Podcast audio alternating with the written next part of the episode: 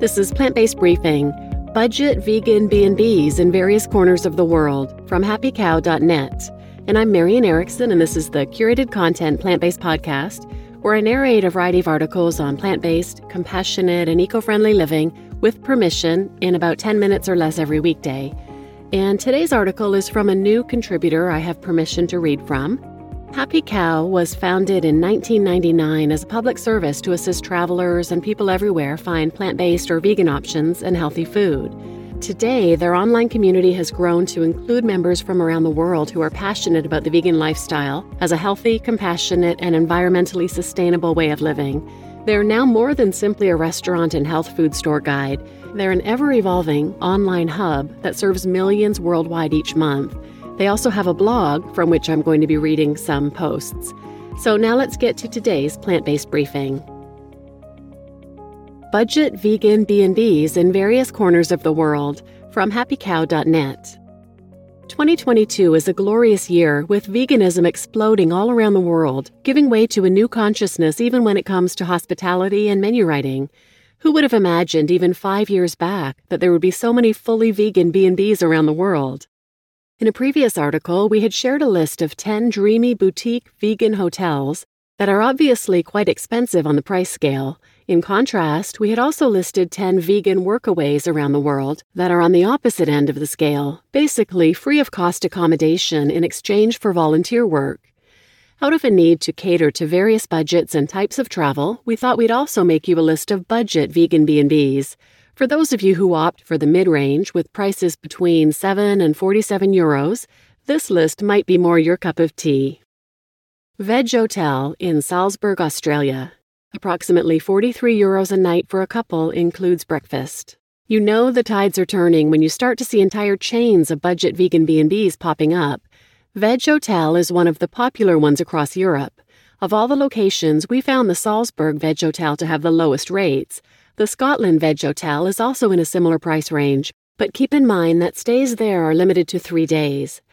There are other veg hotels in the Netherlands with multiple locations, Italy, France, and Spain. Bean Me Up in Goa, India. Approximately 26 euros a night for one, but can accommodate two, making it 13 per person. Community review, quote, Bean Me Up was our home for just over two weeks during Christmas and New Year. They have B&B guest rooms on site. Their huge menu covers all types of cuisines, and this was the first vegan restaurant we found in India that served beer, wine, and cocktails, which helped with our Christmas celebrations. The food is outstanding, and the outdoor setting is beautiful, friendly, and attentive service, too. Unquote. Bean Me Up is also featured on our list of 10 must try vegan pancakes in the world, linked here. AMPM in Bruges, Belgium. Fully vegan, dog friendly, not super cheap, but 95 euros per night for a couple includes breakfast. A beautifully renovated all vegan B&B in a mansion that was built in 1905. This spot is just a stone's throw from the main market square and the train station, so you can easily explore the charming city of Bruges by foot. And the best part, it's dog friendly. Ecosha Eco Hostel in Coron, Palawan, Philippines, prices starting from 12 euros for a bed in a mixed dorm. Community review, quote, the best food I had in the Philippines, ideal for budget backpackers or if you're passing on the way to Cabo Beach. It is very basic accommodation and the seating is on the floor, so don't expect luxury, but it is well worth a visit. They also have two pigs and other animals to play with. If you decide to stay at the hostel, they can help arrange all tours and explain that you're vegan to the tour company. Unquote. The Farrier's vegan bed and breakfast in Kuklia, Cyprus, approximately 25 euros per person per night. Here's an all-vegan B&B in a village not far from Paphos Airport. The Farriers is also home to a number of rescued cats. The owners are on site 24/7, so it really has the feel of a homestay. According to a review, quote, the food is especially good. Barry is a passionate cook and is happy to share cooking tips. Cats and one dog live on the property, which adds to its charm. Unquote. Fox Hall, Kendal, England. 41 euros per night per person.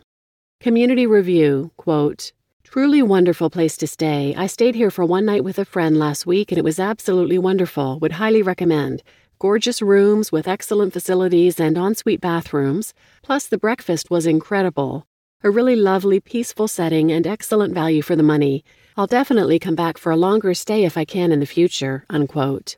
Oh, and just so you know, EA Hotel is another budget vegan B&B in Blackpool, nearby Kendal. At EA, you pay 25 euros a night in a mixed dorm.